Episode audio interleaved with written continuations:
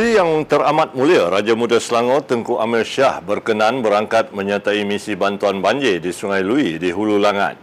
Misi tersebut merupakan kolaborasi antara Toyota Malaysia bersama Yayasan Raja Muda Selangor, Selangor Youth Community, Persatuan Bola Sepak Selangor dan Selangor FC. Baginda turut berkenan melihat sendiri kesan kemusnahan pasca banjir serta menyantuni bangsa-bangsa banjir di kawasan berkenaan serta menyerahkan sumbangan. Ketua Pembangkang Datuk Seri Anwar Ibrahim meluahkan rasa kesal susulan kelewatan perbahasan isu banjir luar jangka dibawa ke Parlimen. Jelasnya tindakan lebih efisien dan berkesan untuk menyelamatkan mangsa-mangsa terlibat dapat diambil sekiranya perbahasan bencana dilakukan lebih awal. Hari ini di Parlimen ketika pembendangan laporan pasca banjir, Perdana Menteri mengakui kejadian banjir yang berlaku di Selangor bulan lepas melebihi kemampuan jentera tindak balas jatuhan kuasa pengurusan bencana negeri. Sekandainya kita diizinkan bahas pada 20 hari bulan Disember, tambah baiklah jadinya perencanaan dan pelaksanaannya. Tetapi Yang Dipertua telah mengambil satu sikap pendirian yang sangat keras, teknikal, walaupun masa itu ada krisis banjir. Karena kalau kita berendahkan perbahasan itu berlaku, apa yang diumumkan oleh Perdana Menteri hari ini dengan um, input daripada ahli parlimen tentunya akan membantu dan melihat kita sebagai satu pasukan menangani masalah banjir ini. Ya. Tetapi itulah keadaannya bila ada krisis sejak 18 20 kita bersidang kita nak bincang katanya tak ikut sedikit sebanyak peraturan kecil yang tidak sepatutnya mengatasi masalah rakyat.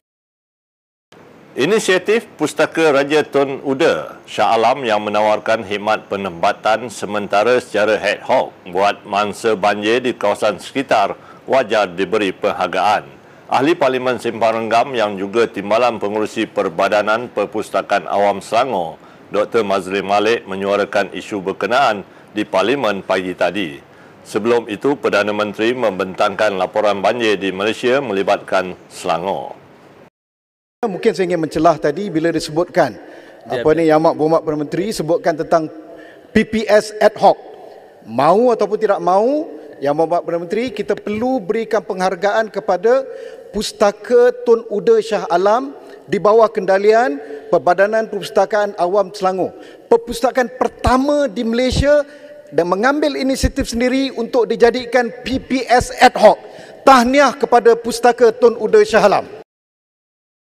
Datuk Menteri Besar Datuk Seri Amiruddin Syahri berkata setakat 20 Januari 2022, sebanyak 40,917 keluarga telah menerima bantuan Selangor Bangkit BSB melibatkan peruntukan 41.037 juta. Beliau memaklumkan perkara itu di Facebooknya hari ini. Berikut merupakan perincian agihan mengikut daerah.